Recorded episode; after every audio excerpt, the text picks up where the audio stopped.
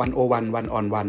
รายการทอล์กตัวต่อตัว คุยรอบด้าน ถามตรง ตอบลึก เรื่องการเมืองเศรษฐกิจ สังคม วัฒนธรรม และวาระโลก โดยกองบรรณาธิการดีวันโอวันดอทเวิลด์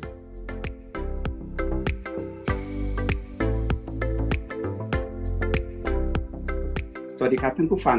ขอต้อนรับเข้าสู่รายการวันโอวันวันออนวันยุคสู้โควิด -19 นะครับ ยุคนี้เราปรับรูปแบบใหม่จากหน้าจอสู่พอดแคสต์ชั่วคราวครับ แต่พบกันบ่อย กว่าปกตินะครับ คือทุกสองทุ่มตรง ตลอดวันจันทร์ถึงวันศุกร์กับผมปกป้องจันวิทย์วันนี้เป็นผู้ดำเนินรายการ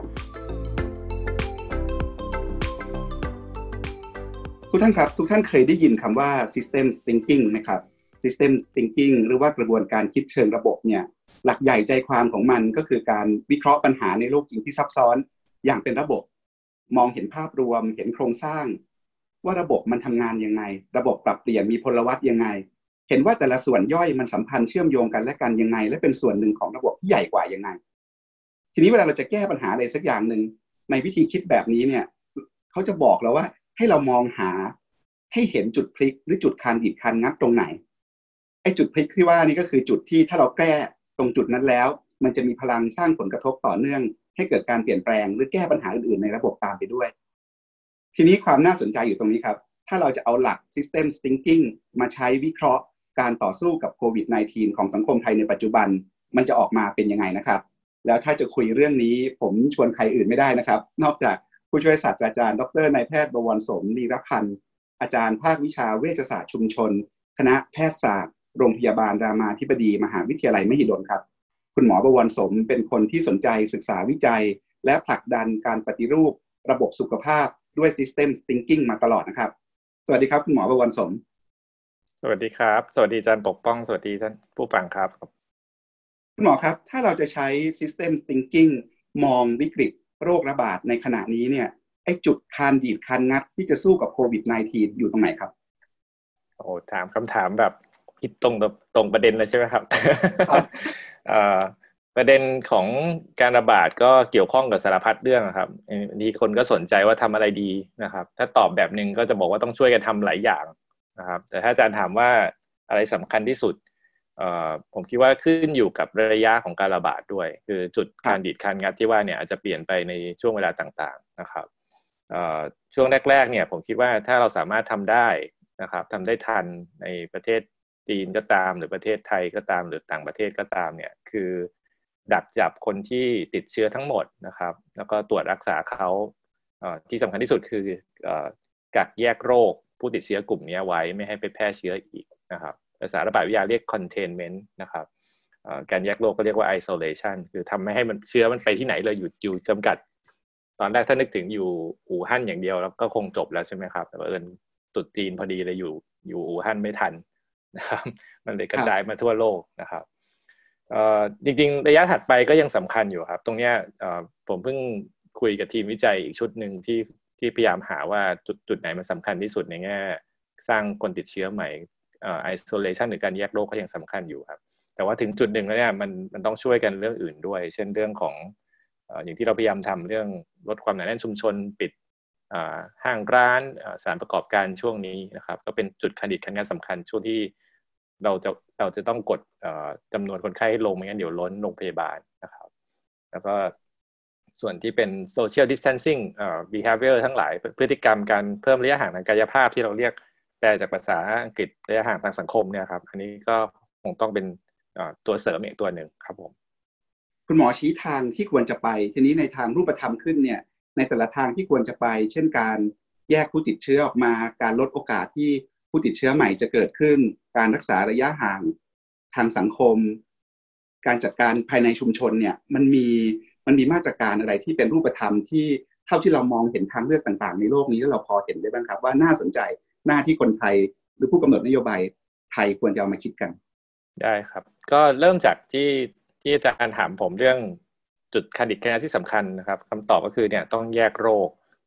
แบบคนที่ติดเชื้อแล้วก็กักโรคนะครับหรือควอรันทีนคนที่ อาจจะสัมผัสเชื้อคือคนที่ใกล้เคียงคนติดเชื้อนั่นแหละครับ คนที่อาจจะอยู่บ้านเดียวกันหรือเคยไปสถานที่เดียวกันอะไรประมาณนี้นะครับในระยะแรกๆทั่วโลกที่ทำเหมือนกันหมดรวมทั้งประเทศไทยด้วยคือเราแยกโรคโดยเอาคนกลุ่มนี้ไว้ในโรงพยาบาลนะครับแต่คิดเล่นๆก็คือใช้โรงพยาบาลเป็นที่แยกโรคนะครับ เป็นที่ไอโซเลตกรณีติดเชื้อทั้งหลายนะครับก็แล้วแต่ว่าป่วยหนักป่วยน้อย ถ้าป่วยมากเข้า ICU ป่วยน้อยอาจจะอยู่ห้องแยกธรรมดามี ถ้าถ้า โชคดีก็จะมีห้อง negative pressure ห้องความดันลบเพื่อลดการแพร่เชื้อให้มากที่สุดนะครับ ปัญหาคืออย่างนี้ครับที่ที่ชวนคุยที่อาจารย์อาจารย์ป้องชวนคุยคือ ถ้ามันไม่พอล่ะเพราะถึงจุดหนึ่งมันจะไม่พอในในหลายประเทศที่คุมต้นน้ำได้ไม่ดีใช่ไหมครับ แต่พอไม่พอแล้วคุมต้นน้ำไม่ดีแล้วคนไข้เยอะขึ้นเนี่ย มันเอาไม่อยู่ไม่สามารถเอาคนไข้ติดเชื้อทั้งหมดมาอยู่ในโรงพยาบาลได้นะครับคำถามก็คือที่ไหนได้บ้าง ถ้าตอบแบบตรงจริง ๆ โมเดลที่ดีก็คือเอาให้จำนวนคนไข้น้อยจะได้อยู่ในโรงพยาบาลได้หมดนะครับแต่ที่อย่างที่อิตาลีอิตาลีทำไม่ได้แล้วใช่ไหมครับสเปนเริ่มทำไม่ได้ แล้วก็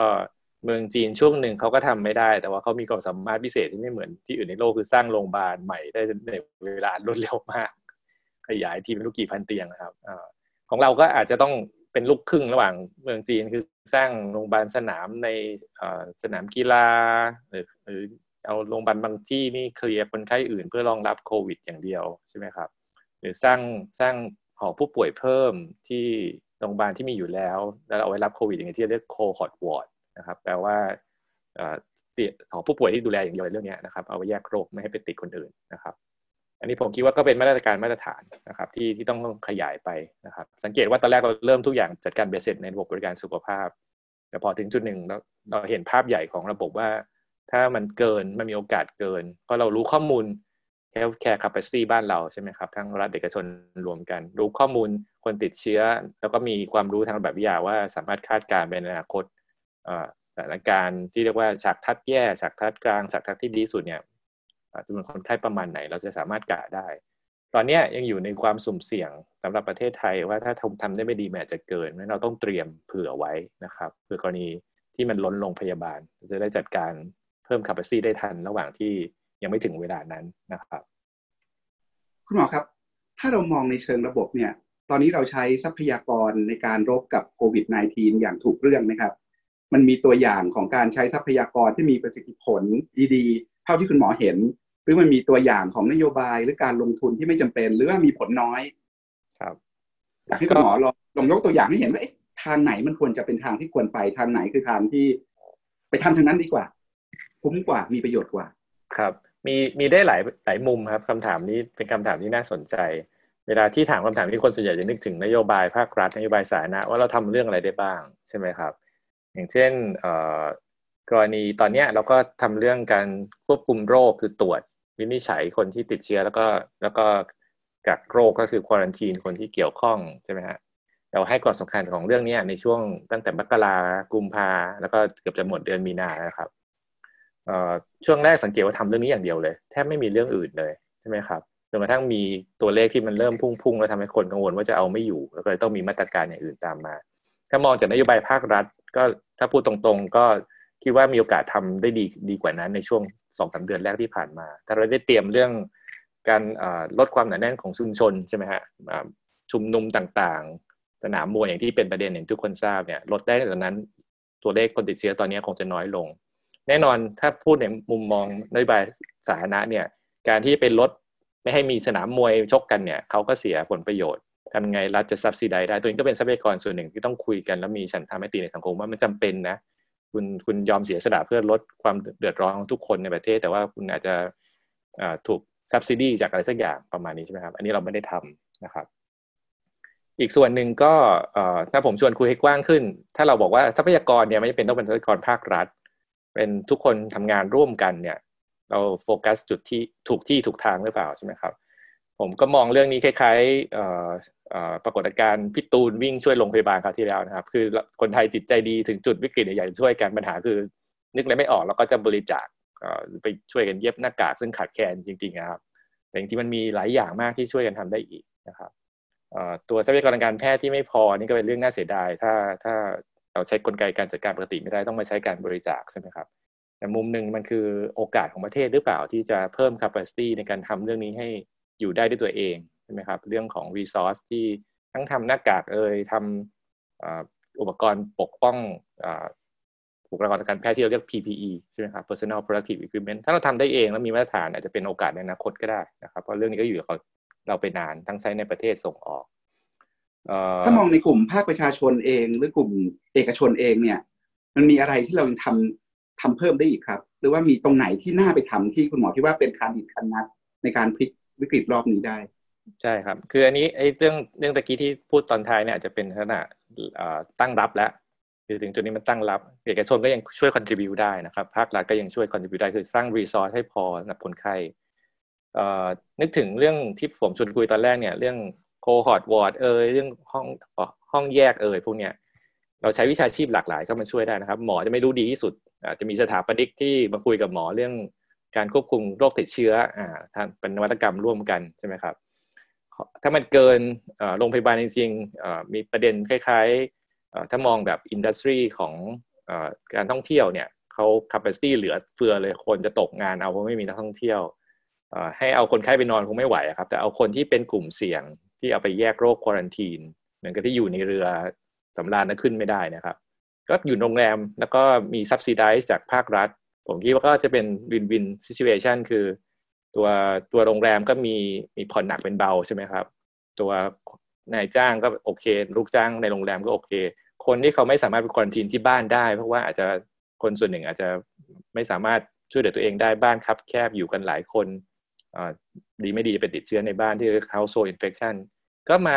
เป็นเป็นการสร้างนวัตกรรมทางสังคมที่ทำงานร่วมกันระหว่างภาคเอกชนให้มีโอกาสได้อีกเยอะ ทีนี้ตัวที่ที่ตอนนี้กำลังเริ่มทำกันอยู่นะครับ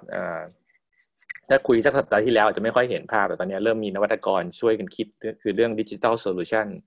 ที่จะช่วยช่วยช่วยติดตามโรค ตามเขาเรียกตามรอยโรคหรือ contact tracing ใช่ไหมครับถ้าผมมีประวัติแล้วผมไปตรวจเจอเนี่ย ไม่เดือดร้อนผมคนเดียวนะ คนที่รู้จักผมคุยกับผมช่วง 14 วันที่ผ่านมาต้องเดือดร้อนรีบไปตรวจด้วยเพราะว่ามีโอกาสที่จะติดเชื้อใช่ไหมครับ จริงพวกนี้ถ้า traditional method วิธีพื้นฐานก็คือก็ไปซักประวัตินะครับ นักสืบสวนโรคสอบสวนโรคทางระบาดวิทยา แต่ตัวนี้ตัวช่วยมันจะเป็นเรื่องของ digital solution เช่นใช้ข้อมูลจากมือถือที่ทุกคนพกติดตัวเป็นส่วนใหญ่นะครับแล้วถ้าเราเอามาวิเคราะห์เนี่ยอาจจะเจอได้ว่าผมไปอยู่ใกล้ใครตำแหน่งไหนในช่วงระยะที่ผ่านมา การสืบสวนโรคสอบสวนโรคเพื่อดึงคนที่มีความเสี่ยงเนี่ยมาตรวจ แล้วก็กักโรคเนี่ยจะเร็วมากขึ้นอีกเยอะนะครับ จะแยกโรคได้เร็วขึ้น ควบคุมโรคได้ดีขึ้น อันนี้ก็เป็นโอกาสพัฒนาของบ้านเราเหมือนกันครับผมครับคุณหมอยังคุณหมอนึกดูมองเห็นแล้วเนี่ยยังคิดว่ามีอะไรที่เรายังขาดอยู่ไหมครับ ตรงจุดไหนที่คิดว่าเป็นเรื่องสำคัญและจำเป็น แต่ยังไม่เห็นมีคนขยับ ยังไม่เห็นมีคนทำจะเป็นรัฐหรือเป็นเอกชนก็ตาม ไม่ถึงกับไม่มีเลยครับ ผมว่าตอนนี้เราช่วยกัน แต่อาจจะไม่ชัดมาก ผมตัวอย่างรูปธรรมของนโยบายบางอย่างก็ได้ครับมันอาจจะเป็นรายละเอียดมากกว่าไม่มีคนทำเลยนะครับ อย่างกรณีการปรับพฤติกรรมส่วนตัวให้ให้มีระยะห่างทางกายภาพทางสังคมเนี่ยครับหรือหรือเรื่องของการให้ศึกษาสุขอนามัยล้างมืออะไรประมาณนี้ครับ ถ้าทำแบบดั้งเดิมก็ก็เป็นคล้ายๆสูตรศึกษาให้ความรู้หวังว่าจะไปปฏิบัติกันใช่ไหมครับเตือนกันไม่เตือนก็ก็ก็อาจใช้ไม่แข็งไม่อ่อนมีปรับเปิดอะไรก็ว่าไปใช่ไหมครับ ถ้ามีกฎหมายเข้มแข็งจริง ๆ ในแง่หนึ่งถ้าเรามองในเชิงสังคมวิทยาเนี่ยมันไม่ใช่ทุกคนทำได้ใช่ไหมครับเรื่องของพฤติกรรมบางอย่างมันขึ้นอยู่กับสิ่งแวดล้อมของชีวิตแต่ละคนนะครับคนชั้นกลางอาจจะรู้สึก social distancing ไม่ยากอยู่บ้าน work from home ก็ได้ใช่ไหมครับคนส่วนหนึ่งที่เขาหาเช้ากินค่ำแล้วก็ไม่ออกจากบ้านแล้วก็ไม่มีอะไรกินเนี่ยให้เขาทำยังไงนะครับอันนี้มันต้องคิดให้ละเอียดว่านโยบายภาครัฐ หรือภาคเอกชนที่จะมาช่วยเป็นยังไงนะครับ ตอนที่ กรุงเทพประกาศปิดเมือง แล้วก็ในในจ้างจำเป็นต้องหยุดกิจการชั่วคราวช่วงเดือนนี้เนี่ยครับคนส่วนหนึ่งที่เขาเป็นคนงานแล้วออยู่ได้ด้วยการทำงานในกรุงเทพแต่ว่าบ้านอยู่ต่างจังหวัดเนี่ยผมคิดว่าคิดแบบธรรมดาทั่วไปเขาก็อยู่ไม่ไหวในเมืองนะครับ ให้ไปอยู่เฉยๆเขาก็กลับบ้านดีกว่า แต่ตอนที่กลับบ้านเนี่ยเราไม่ได้วางแผนเรื่องที่เขาจะเดินทางด้วยขนส่งมวลชนอย่างเป็นระบบนั้นมีโอกาสที่จะอาจจะติดเชื้อกันระหว่างเดินทางกลับบ้าน ซึ่งเป็นเรื่องน่าเสียดาย จะเห็นว่าไม่ใช่ความผิดของคนใดคนหนึ่งที่เขาไม่สามารถทำ social distancing ได้ แต่ถ้านโยบายภาครัฐ หรือแม้กระทั่งนายจ้างที่พูดตะกี้ครับ ถ้าสามารถมีเรียกว่าอะไรดีครับ ปรับเปลี่ยนธุรกิจชั่วคราวตอนนี้ร้านอาหารตกงานไม่ไม่ไม่สามารถเปิดได้ อาจจะเปิดเป็น delivery อย่างเดียวแล้วเพิ่ม capacity คนกลุ่มนี้อาจจะอยู่ในกรุงเทพได้ ไม่ต้องรีบเดินทางไปติดเชื้อที่ไม่สามารถทำ social distancing ได้บนรถบัสใช่ไหมครับ นี่ผมคิดว่าก็เป็นนโยบายในเชิงผู้ประกอบการภาคเอกชนที่ช่วยได้ ซึ่งยังไม่เห็นชัดเจนเท่าไหร่นะครับ ครับ คุณหมอเปิดประเด็นน่าสนใจเรื่อง social distancing ในฐานะที่มันเป็นทางสำคัญในการสู้กับโควิดเนี่ยนะครับ ทีนี้เรื่องนี้ภาระต้นทุนมันตกอยู่กับบุคคลใช่ไหมครับ แต่ว่าถ้าเกิดมันทำได้ดีสังคมส่วนรวมได้ประโยชน์ มันคงจะไม่ใช่แค่เรื่องที่จะเรียกร้องเอาแต่กับปัจเจกอย่างเดียวนะครับ ก็ถ้าเรามองไปในเชิงระบบ ในเชิงกลไกและสถาบันต่างๆ เนี่ย กลไกหรือสถาบันต่างๆ ในสังคมจะทำยังไงให้ social distancing มันเกิดได้จริง และมีประสิทธิภาพจริงๆ คุณหมอพูดถึงอยู่แล้วว่านายจ้างก็ต้องก็ต้องมีมาตรการอะไรบางอย่างมา support รัฐบาลเองก็ต้องมีนโยบายอะไรบางอย่างมา support มันมีอะไรที่เราทำได้บ้างไหม ในแบบที่ทำให้social distancing มันเกิดผลมี impact ที่ใหญ่ขึ้นกว่าเดิมครับ อันนี้จะเป็นความเชี่ยวชาญในการปกป้องมากของผมนะครับ จะเป็นเศรษเศรษฐศาสตร์การเมืองด้วยนะครับ ก็ถ้าถ้าถามคำถามเนี่ยผมตอบแบบง่ายที่สุดก็บอกว่าต้องทำทั้งคู่นะครับทำทั้งเปลี่ยนพฤติกรรมส่วนบุคคล จะเรียกว่าปลูกฝังทัศนคติฝึกทักษะอะไรก็ต้องทำครับ ผมคิดว่าสำคัญ แต่ขณะเดียวกันต้องไม่ทิ้งเรื่องการปรับสิ่งแวดล้อม การปรับนโยบายระดับ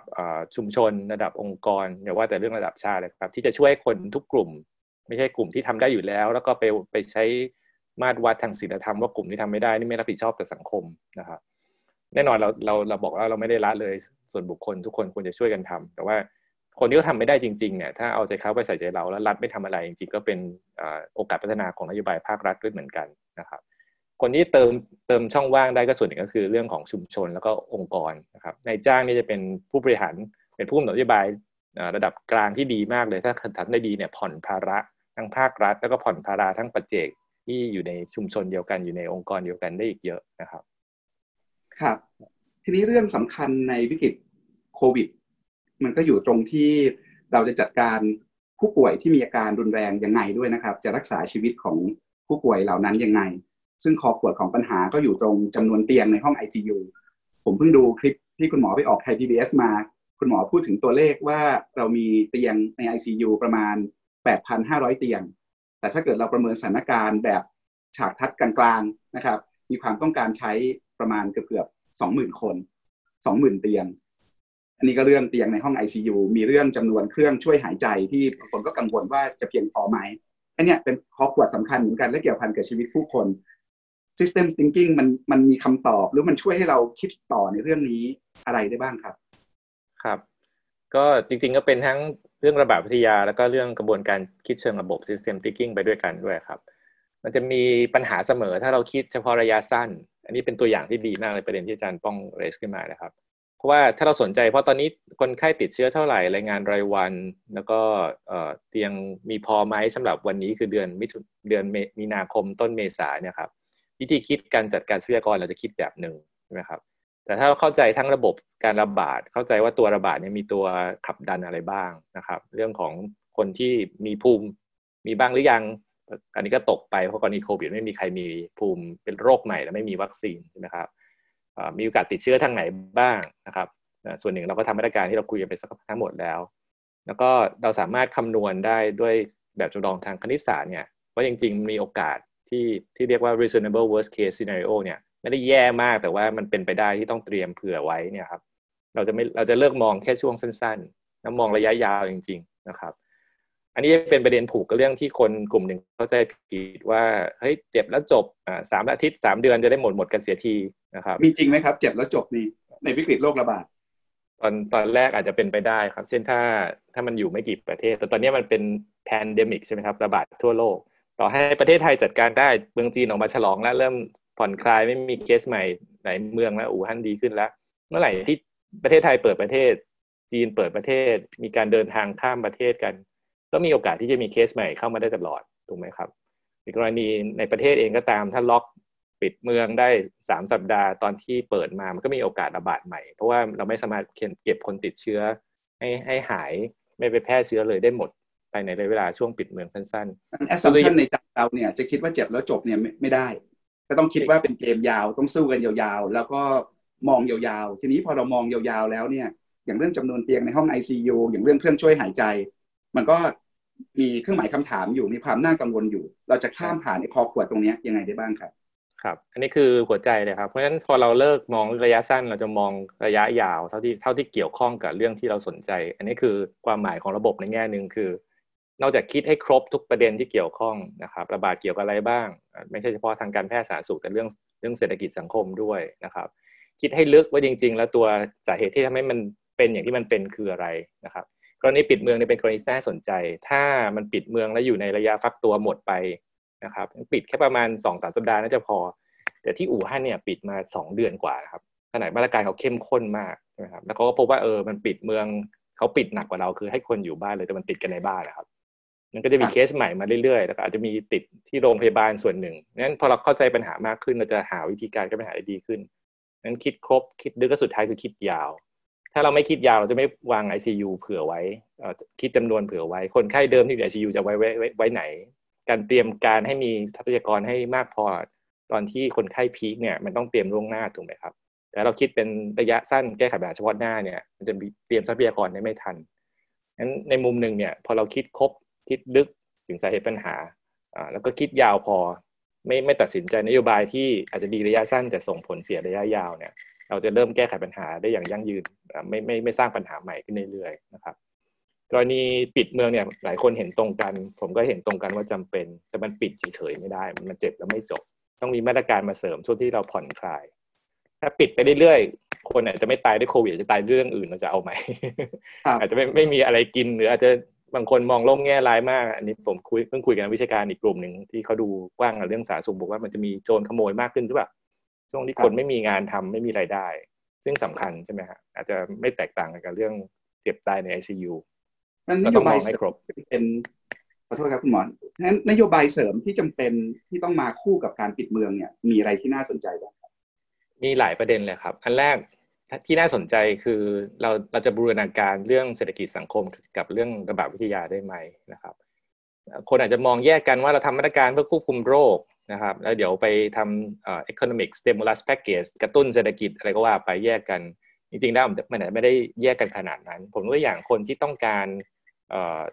ตัดใจจุนเจือระยะสั้นเพื่อให้เขากักตัวอยู่ได้นะครับ โดยไม่ไปไปติดเชื้อคนอื่น หรือคนที่อาจจะติดเชื้อแล้วทำยังไง ในช่วงที่อาจจะเกิดล้นความสามารถของโรงพยาบาลเขาต้องไปอยู่ใน facility บางอย่างหรือแม้กระทั่งในชุมชนเนี่ยเขาจะมีตัวช่วยยังไงให้เขาอยู่ได้ใช่ไหมครับด้วยตัวมันเองเนี่ยมันเป็นการทำให้คนอยู่ได้ทางเศรษฐกิจด้วย ถ้าเราใช้ economic stimulus มาแตะประเด็นพวกนี้มันจะได้สองต่อเลย ก็คือเศรษฐกิจคนกลุ่มนี้พอไปใช้จ่ายบางอย่าง ก็เศรษฐกิจก็หมุนต่อ รวมทั้งเขาอยู่ได้โดยไม่ต้องไปแพร่เชื้อให้คนอื่น พอแพร่เชื้อผู้ติดเชื้อน้อยลงเศรษฐกิจก็ไม่ถดถอยจากการที่คนเจ็บปัดเจ็บป่วย หรือว่าต้องปิด กิจกรรมอีกเยอะแยะใช่ไหมฮะหรือเรื่อง capacity ที่เหลือในบางอินดัสทรีจะช่วยกัน อันนี้ก็เห็นชัดเจนเลยว่ามันไม่ได้เป็นเรื่องเศรษฐกิจเพียวๆแต่เป็นเรื่องที่ผูกพันกับเรื่องการระบาดด้วย ในบางประเทศเนี่ยที่อาจจะสุดโต่งกว่าเราก็คือรัฐบาลอาจจะพยายามคิดแล้วว่าเอาอินดัสทรีไหน เข้ามาช่วยสร้างนวัตกรรมเพื่อตอบโจทย์เรื่องการรักษาคนไข้โควิด การควบคุมโควิดจะถือเป็นตัวกระตุ้นเศรษฐกิจไปในตัว แทนที่เศรษฐกิจตกจากท่องเที่ยว แล้วก็ แก้ไขเรื่องอื่นทำไมไม่เอามาแก้ไขเรื่องที่กระตุ้นเศรษฐกิจในการช่วยควบคุมโรคไปด้วยเลย จะได้ยิงนกสองตัวด้วยก้อนหินนัดเดียวใช่ไหมครับอันนี้ก็เป็นประเด็นถ้าเกิดเรานึกถึงยุค The Great Depression ที่อเมริกามี New Deal ออกมา แล้วก็มีมาตรการกระตุ้นเศรษฐกิจแบบเคนเซียน แต่ตอนนั้นเป็นเคนเซียนที่มีการทหารนำคือมันมีสงครามโลกครั้งที่สองรอบนี้มันไม่มีสงครามโลก มันไม่มีสงครามโลก แต่มันมีสงครามโรค เพราะฉะนั้นใช่ครับกระตุ้นเศรษฐกิจเนี่ยมันอาจจะไม่ใช่เป็นเคนเซียนแบบการทหาร แต่เป็นเคนเซียนแบบการแพทย์หรือการสาธารณสุขคุณหมอหมายความว่าแบบนี้ใช่ไหมครับใช่ครับแล้วอันนี้ผมไม่สามารถตอบไม่สามารถประกาศตัวเองเป็นผู้เชี่ยวชาญ เพราะว่าอันนี้ต้องการการคิดร่วมกันจากทุกคนในสังคม จากทุกวิชาชีพ จากความสามารถความรู้เชี่ยวชาญของทุกคนร่วมกัน แล้วจะเกิดนวัตกรรมที่หลากหลายมากแต่ที่ฝรั่งพูดอย่างนั้นพูดอย่างนี้คนจีนคนไต้หวันญี่ปุ่นอาจจะไม่เหมาะสมกับบริบทบ้านเรา ใช่ไหมครับ อาจจะเจออะไรที่เป็นนวัตกรรมที่เหมาะกับไทยๆก็ได้ครับ ครับคุณหมอครับทีนี้ system thinking เนี่ยมันสอนให้เรามองยาว มองเป็นระบบเห็นความเชื่อมโยง อย่างเคส ICU ที่ผมถามคุณหมอเนี่ยเราก็มองแล้วถ้าเราประเมินฉากคัดไปยาวๆ วันนี้ ICU ยังพอ แต่ว่าอีกเดือนสองเดือนข้างหน้าไม่แน่ไม่พอแล้ว เพราะฉะนั้นเราต้องการเตียง ICU ต้องการเครื่องช่วยหายใจแบบเดียวกัน ทีเนี้ยที่คนกังวลคือถ้าสมมติเราเราคิดเราเราคิดได้แล้วว่ามันมันต้องมีต้องเพิ่ม แต่คนก็ยังกังวล อยู่ใช่ไหมครับว่าแล้วเราจะเอาเตียงที่ไหนมาเพิ่ม เราจะเอาเครื่องช่วยหายใจที่ไหนมาเพิ่ม เท่าที่คุณหมออยู่ในวงการได้คุยกับผู้กำหนดนโยบายทั้งหลายเนี่ยตอนนี้เขาจัดการสองเรื่องนี้ยังไง คือถึงแม้เขาเห็นแล้วว่ามันเป็นมันเป็นปัญหา ตอนนี้เขาลงมือทำอะไรเกี่ยวกับเรื่องเหล่านี้บ้างจะขยาย capacity ของ ICU จะเพิ่มจำนวนเครื่องช่วยหายใจเป็นเครื่องมือที่คอยดูแลผู้ป่วยที่ที่อันตรายมากๆ มันมันมี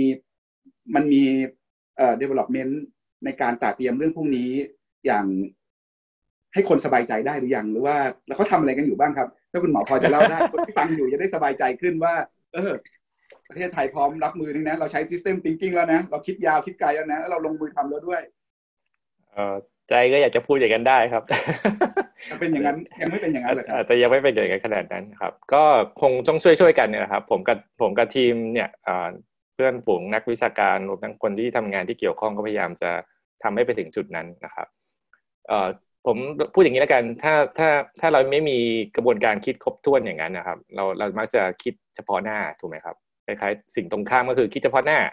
เรามีทรัพยากรอะไรเราก็เช็คกันอ่าดูมีแค่ไหนก็ตรวจสต็อกบ้างนะครับเช็คสต็อก แต่ไม่ได้คิดในเชิงกลยุทธ์ที่เผื่อกรณีที่ยากที่สุดได้ทำยังไงได้บ้างแล้วค่อยว่ากัน มันเป็นคนละวิธีคิดใช่ไหมครับ ตอนนี้ทางออกของการเพิ่มเตียง ICU อยู่อยู่ไหนครับ ที่ที่ยังไม่ทำกันอยู่เนี่ย แล้วควรจะต้องทำในความเห็นคุณหมอคือ ตอนผมคิดว่าตอนนี้ที่ทุกคนเห็นตรงกันแล้วก็เป็นทางที่ถูกแล้ว ก็คือยังไงต้องลดจำนวนคนไข้จากการควบคุมโรคครับ ถ้าเราทำได้นี่คือทางที่ดีที่สุดใช่ไหมครับสิ่งที่ยังไม่ทำคือ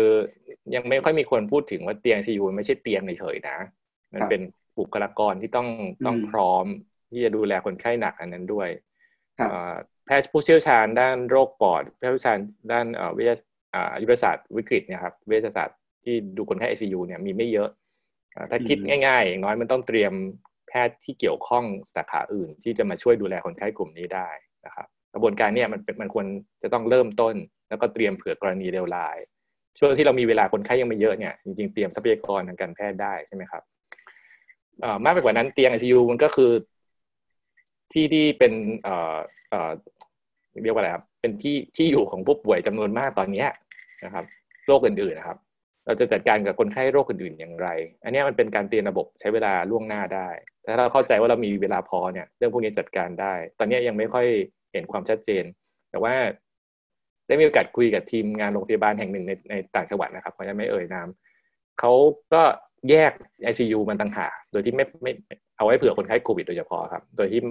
เป็นโคต้าเลยไม่ไม่เกี่ยวกับคนไข้โรคอื่นๆปัญหาคือถ้าทำอย่างนี้เราไม่จัดการอะไรมันจะไม่พอ นะครับครับ ก็ก็ยังพูดเหมือนเดิมครับว่าเราไม่ได้ใช่ไม่ทำไม่ได้ไม่ได้ทำอะไรเลยนะครับ แต่ถ้ามีโอกาสที่เห็นภาพใหญ่ตรงกันเนี่ย เราจะบริหารทรัพยากรได้ดีขึ้นนะครับ แล้วก็คิดเผื่อกรณีระยะยาวที่อาจจะเป็นกรณีที่แย่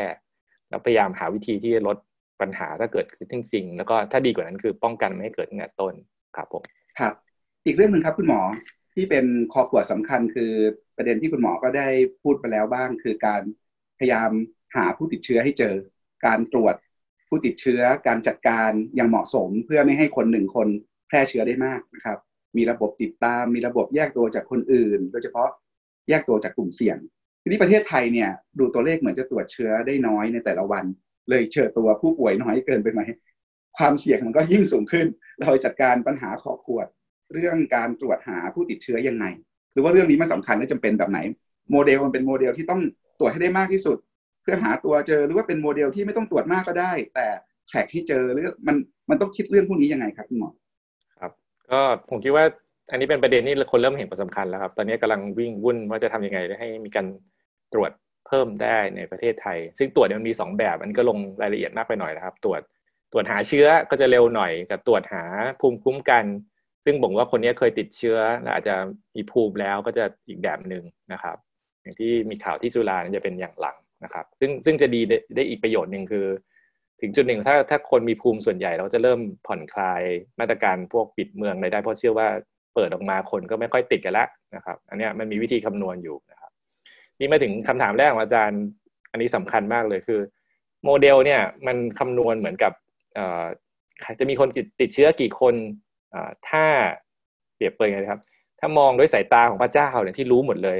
นะครับ ปัญหาคือเวลาที่เรารับรายงานข้อมูลฟังข่าวกระทรวงสาธารณสุขแถลงข่าวทุกวันทุกวันเนี่ยมันเป็นเฉพาะคนที่ติดเชื้อที่ตรวจเจอนะครับงั้นถ้าเราไม่เข้าใจมันเป็นคนละตัวเลขกัน คนที่ติดเชื้อจริงๆเนี่ยในชุมชนอาจจะมีมากกว่านี้ แล้วเขาจะไม่มีอาการอะไรเลยจะไม่มีสาเหตุที่ต้องมาเข้าสู่ระบบการตรวจรักษาปัจจุบันนี้นะครับถ้าเราปล่อยให้กระบวนการนี้มันแพร่ไปเรื่อยๆเนี่ยคนส่วนเนี้ยอาจจะมีโอกาสไปแพร่เชื้อคนอื่นทำให้ตัวเลขมันเพิ่มขึ้น ทั้งที่ต้องงงว่าเอ๊ะเราพยายามกักกันโรคคนที่ตรวจเจอเกือบหมดแล้วนี่ทำไมยังมีเคสใหม่อยู่อีกใช่ไหมครับถ้าคิดเล่นๆถ้าเรากักกันโรคได้ครบจริงโรคมันจะหยุดระบาดไปตั้งแต่สัปดาห์สองสัปดาห์แรกแล้ว ที่มันมีอาจจะมีจากต่างประเทศเข้ามาก็ได้จะจัดการจัดการได้ใช่ไหมครับแต่การมีติดเชื้อในชุมชนเนี่ยแปลว่ามันมีคนส่วนหนึ่งที่ไม่อยู่ในระบบการตรวจอยู่นะครับ อันนี้เป็นข้อขวดที่สำคัญ แล้วก็ผมคิดว่าสัญชาตินโยบายรับรู้และกำลังหาวิธีบริหารจัดการมากกว่า เพราะเรื่องนี้มันไม่ใช่แค่ เครื่องมือตรวจครับมันเป็นเรื่องระบบการจัดการให้เกิดการตรวจ เลือกคนกลุ่มไหนเข้ามาตรวจ ถ้าคนที่มีความเสี่ยงแล้วไม่ได้ตรวจ แต่คนที่สนใจมากว่าฉันจะเป็นโรคหรือเปล่าเข้ามาตรวจอาจจะตรวจไม่เจอใช้ทรัพยากรไม่คุ้มในช่วงที่เรามีการตรวจได้จำกัดเหมือนกันครับแต่ว่าเรียนว่าจริงๆดีขึ้นเยอะแล้วครับ เรามีมีการตรวจที่เพิ่มมากขึ้นขยายมากขึ้นจากช่วงแรกที่จำกัดอยู่ไม่ไม่กี่ที่นะครับ เปลี่ยนมาตรฐานแลบถ้าติดตามความเคลื่อนไหวของกรมคุ้มโรคกับกรมวิทยาศาสตร์การแพทย์นะครับ ของกระทรวงสาธารณสุขก็พยายามทำให้เรื่องนี้ดีขึ้นกว้างขวางขึ้นท้วนมากขึ้น ตอนนี้จะเหลือแต่ว่าเราจะทำบางอย่างได้มากขึ้น เช่นเป็น drive to test แบบเกาหลีใต้หรืออเมริกาไหมหรือแม้กระทั่งในอิตาลีบางบางเมืองนะครับถ้าทำไม่ได้เราจะเลือกคนกลุ่มไหนมาตรวจเพิ่ม เพื่อจะได้ควบคุมโรคกักกันโรคได้มากขึ้นครับผมครับคุณหมอครับตัวเลขที่พวกเรา เฝ้ารอฟังกันอยู่ทุกวันก็คือตัวเลขผู้ติดเชื้อแต่ละวัน แล้วเราก็เห็นกราฟที่คุณตาอยู่เนี่ยนะครับ แล้วเราบางทีเราก็เห็นว่าเอออัตราการเติบโตของผู้ติดเชื้อเนี่ยมันไม่ได้ชันอย่างที่กังวลที่กลัวกันไป ทีนี้อัตราเหล่านี้มันก็ขึ้นอยู่กับจำนวนคนที่ที่เราไปตรวจด้วย เราตรวจน้อยเราก็เจอน้อยมันก็ไม่ชันไอ้ตัวเลขแบบนี้มันยังมีความหมายอะไรอยู่นะครับสำหรับประชาชนทั่วไปที่คอยฟังข่าว หรือว่าเราเห็นตัวเลขเนี้ยมีอะไรที่เราต้องคิดไว้ในใจต้องทดไว้ในใจว่าข้อจำกัดของตัวเลขเนี้ย มันมันคืออะไร หรือเราใช้ตัวเลขเนี้ยในทางที่มาวิเคราะห์สถานการณ์ให้เกิดประโยชน์ยังไงได้ หรือมันสะท้อนจริงว่าเราคุมได้ค่อนข้างดีระดับหนึ่งมันถึงไม่ได้เป็น exponential ขึ้นไปไกลขนาดนั้น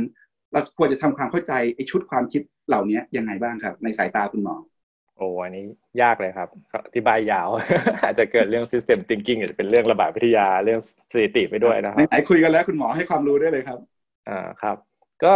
เอางี้กันหลีกเลี่ยงสุดโต่งสองข้างนะครับ ถ้ามันปากหัวลงเมื่อไหร่อย่าเพิ่งดีใจว่าเราคุมได้แล้วใช่ไหมครับเหตุผลก็เราเพิ่งคุยกัน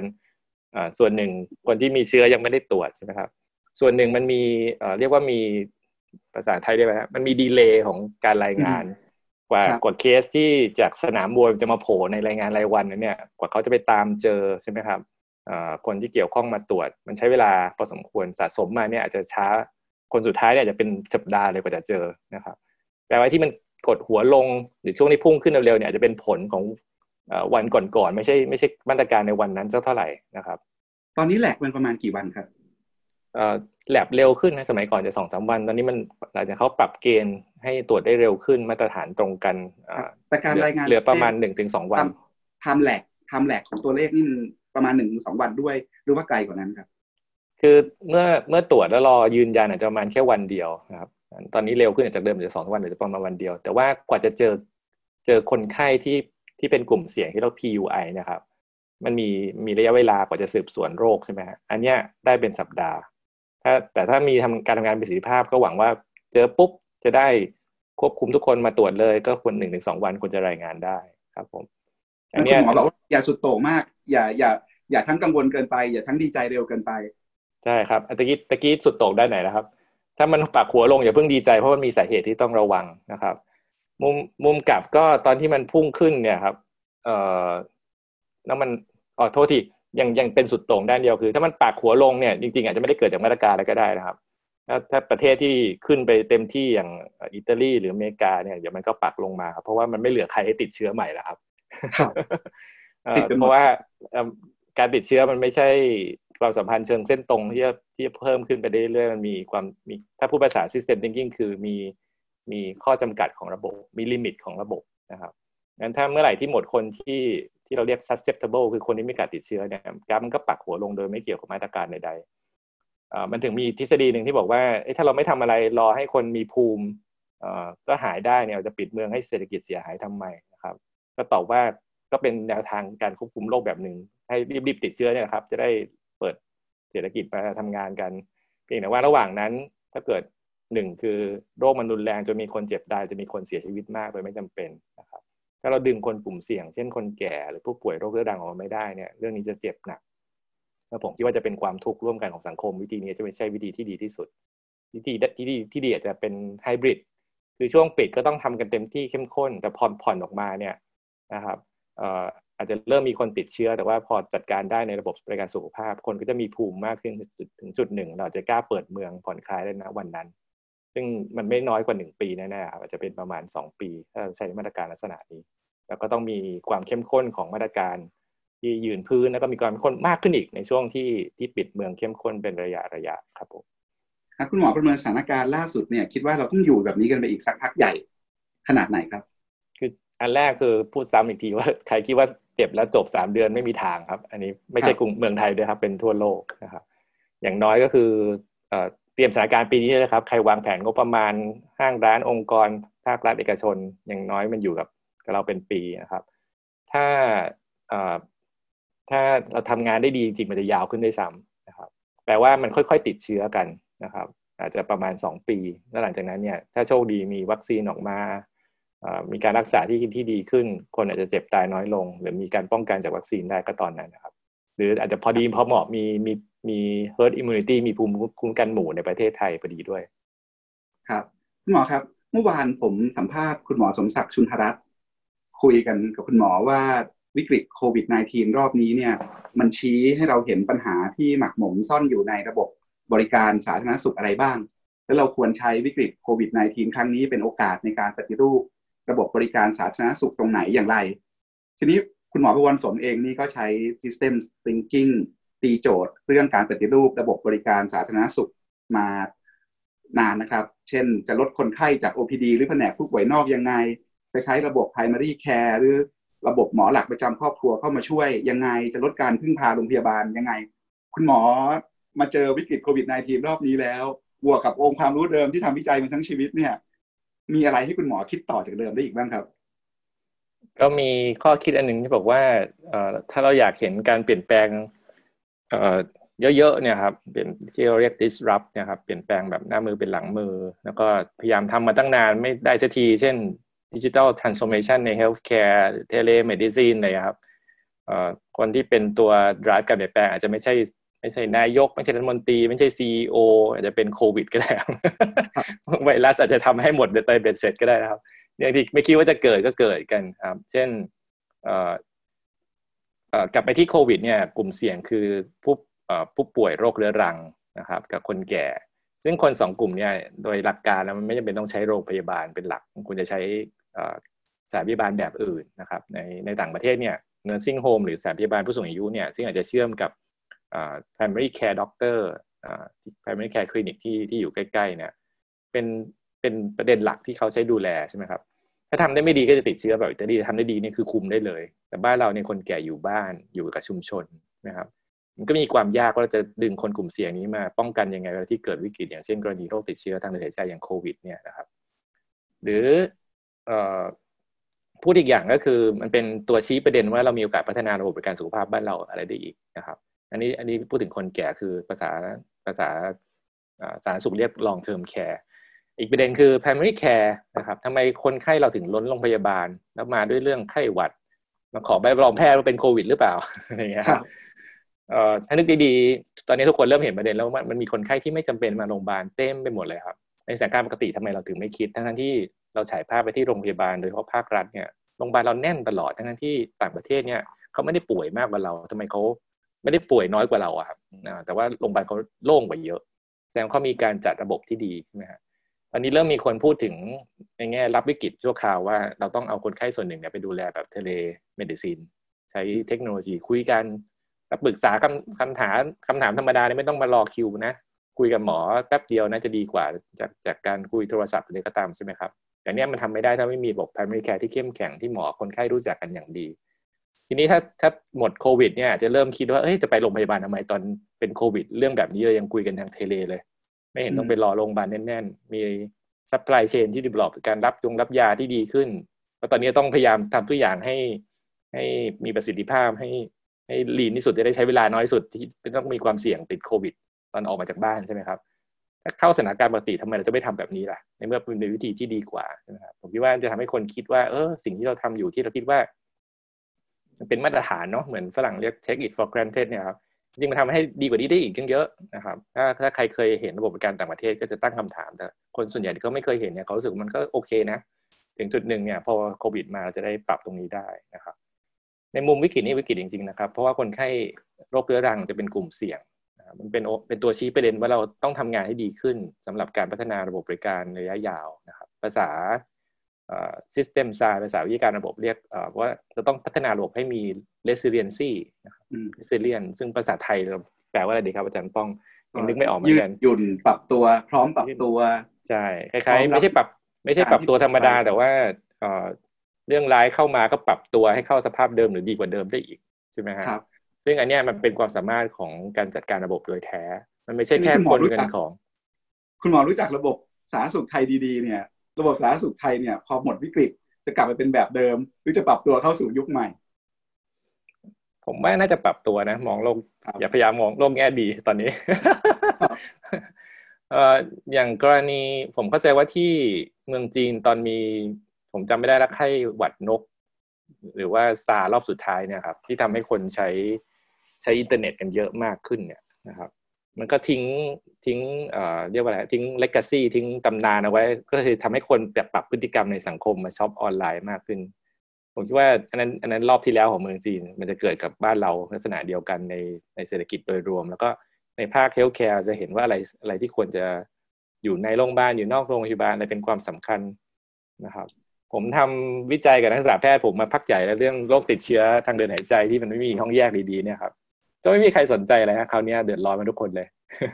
ครับพอเดือดร้อนคราวนี้ผมคิดว่าเจ็บแล้วคงต้องจำครับคงมีการเตรียมการอย่างดี มันไม่ใช่โควิดอย่างเดียวนะครับโรควัณโรค ที่ไม่มีห้องแยกในชุมชน แล้วก็ยังยังยังทำไม่ได้ไม่ดีตอนเนี้ยถ้าเราทำตรงนี้ได้ดีเรื่องนี้จะเห็นความสำคัญมากขึ้นเข้าถึงมาตรฐานมากขึ้น อย่างนี้เป็นต้นครับครับสุดท้ายแล้วครับคุณหมอ ทุกวิกฤตใหญ่เนี่ยมันจะเปลี่ยนสังคมไปจากเดิม วิกฤตโควิด -19 เนี่ยมันจะสร้างความปกติใหม่หรือสร้าง new normal อะไรในสังคม คือโจทย์มันยากนะครับ คือไม่ว่าใครคงจะตอบไม่ได้ครบถ้วน แต่ก็ไหนๆคุณหมอมาแล้วก็อดชวนคุณหมอเปิดประเด็นตั้งคำถามชวนให้ท่านผู้ฟังคิดเรื่องนี้ไว้หน่อย ก่อนจากกัน มันมีอะไรที่คุณหมออยากชวนสังคมไทยคิด เรื่อง new normal ใหม่ ในยุคหลังวิกฤตโควิด -19 ครับ ผมคิดว่าอย่างที่จัดว่าเรื่องมันใหญ่เนาะแต่มองดีๆ เรื่องนี้มันเป็นวิกฤตที่เข้ามาแล้วถ้าเราไม่ปรับตัว เราใช้ชีวิตแบบเดิมเนี่ย น่าจะไม่ไหวแล้วครับ มันสะท้อนให้เห็นปัญหาสารพัดในสังคมไทย ถ้าเห็นชัดๆก็คือเรื่องบริหารจัดการความสัมพันธ์ระหว่างหน่วยงานต่างๆ ทั้งภาคภาครัฐกันเองแล้วก็ภาครัฐประสานงานเอกชน แล้วก็ภาคประชาชนมาทำงานร่วมกันได้อย่างไง ผมคิดว่าอันเนี้ย